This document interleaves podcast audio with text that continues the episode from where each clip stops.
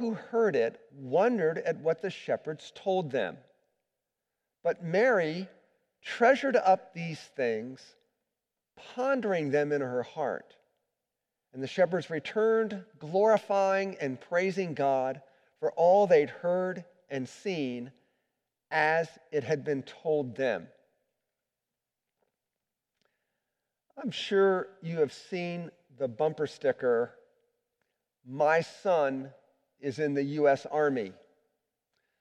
I'm always humbled by that, wondering what that parent is thinking about their child, at, uh, perhaps in harm's way in war. It sure evokes a different response for me than I'm the proud parent of an honor student at Spring Hill Elementary School. Yes, most of us parents want our kids to do well in school. We pray for them to be successful. But how many parents pray over their babies to become soldiers and willfully put themselves in harm's way? What was Mary pondering? We're told there in verse uh, 19 that she treasured up all these things and pondered them in her heart. Was there any way for Mary to know her son would be a soldier? Well, the details of what we know about Mary's thinking as you look at the gospel accounts tell you at least this that when she pondered these things and treasured them, she seemed to very clearly discern. I'll just briefly cover a couple things and then we'll look at our theme more in more detail. It's very clear that Mary understood humility before the Lord was the right posture. She understood that God opposes the proud and the self righteous. She herself needed mercy. She herself needed a Savior. And she pondered and understood and treasured that God would keep his promises. She got the gospel, even though she probably didn't understand the precise role her son would play in it. But did she know she gave birth to a soldier a warrior. Would we see on the bumper sticker of her donkey cart a sticker that said, Proud mother of a soldier?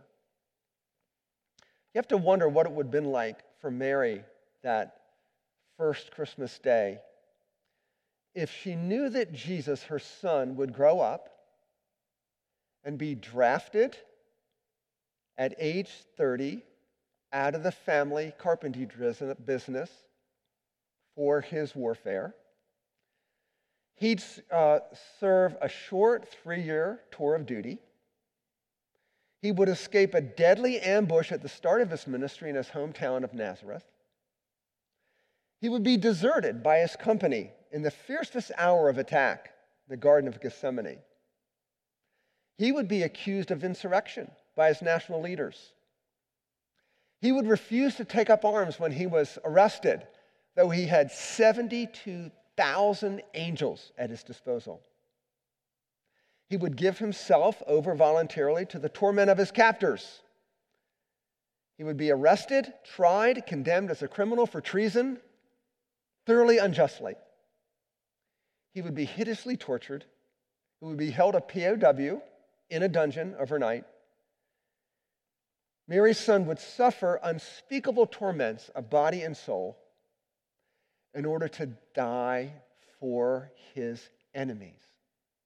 The treatment her son would endure, he deserved none of it. Could she have known this?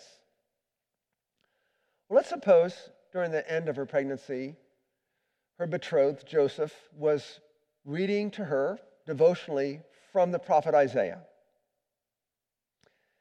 And he read Isaiah 7 about a sign given, a virgin bearing a son, to whom the name would be given Emmanuel.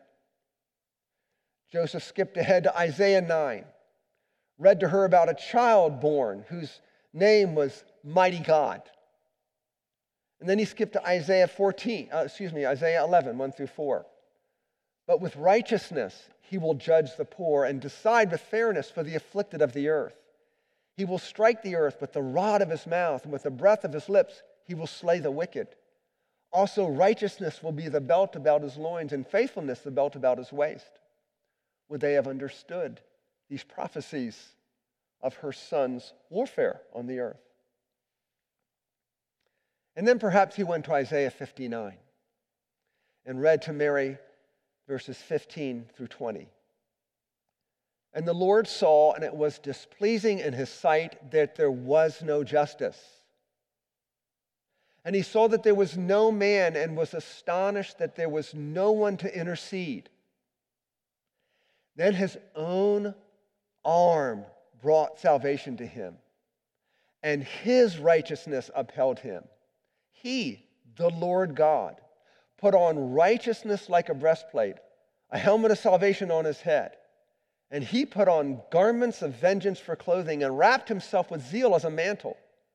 According to their deeds, he will repay wrath to his adversaries, recompense to his enemies. To the coastlands, he will make rec- recompense, clear depiction of the many in the Old Testament of the Lord as the divine warrior. So they will fear the name of the Lord from the west and his glory from the rising of the sun. He will come like a rushing stream which the wind of the Lord drives. A redeemer will come to Zion and to those who turn from transgression to Jacob, declares the Lord. Mary might have concluded, My son, the warrior of the Lord, the redeemer, my son, a soldier Will he repay them recompense according to their sins? Will he don garments of vengeance? Will it be through my son wrath to our adversaries? Not this time around, Mary. His arm will be lifted up to bear the stroke due his enemies on the cross in his body. He will not first lead men into battle he will be led as one offered sacrificially for sinners in order to lead them into heaven spotless, blameless, forgiven, at rest forever from any form or hint of conflict.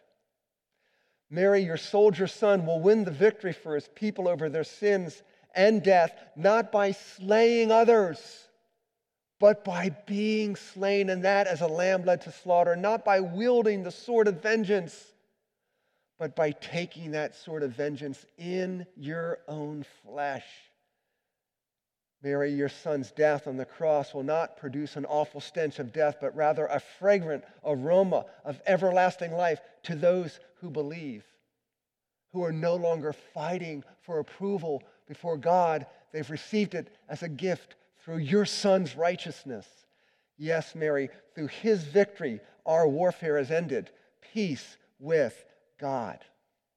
Ironically, Mary, your son, as a divine warrior, will create a warfare, the only in history where the goal of it is to die for the enemy.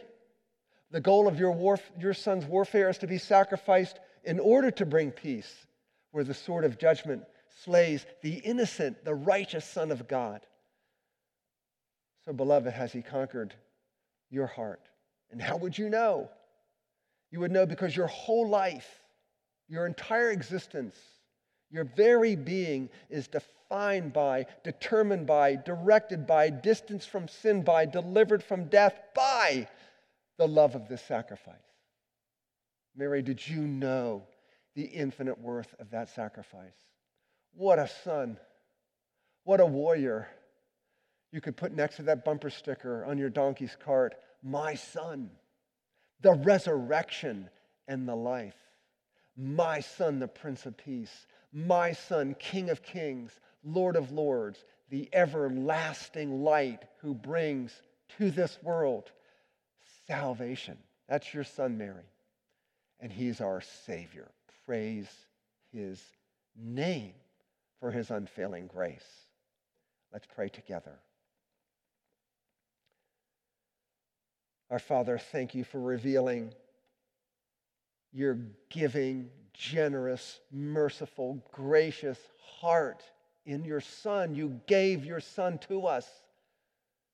This divine warrior has come to do the unthinkable, die in the place of his enemies, bear sins in his sinless body. How we thank you for that sacrifice. showing us of your love for us, purchasing a place with you in glory, secured by the God man's warfare, the Lord Jesus Christ. We celebrate your triumph this Christmas. We praise you, our Prince of Peace. We thank you that our warfare has ended through the spoils of your victory over death and the grave, Lord of life. Make our hearts new with this life. Give us trust in you, joy walking with you all the days of our lives by the light of your presence and your word for your glory's sake. Amen.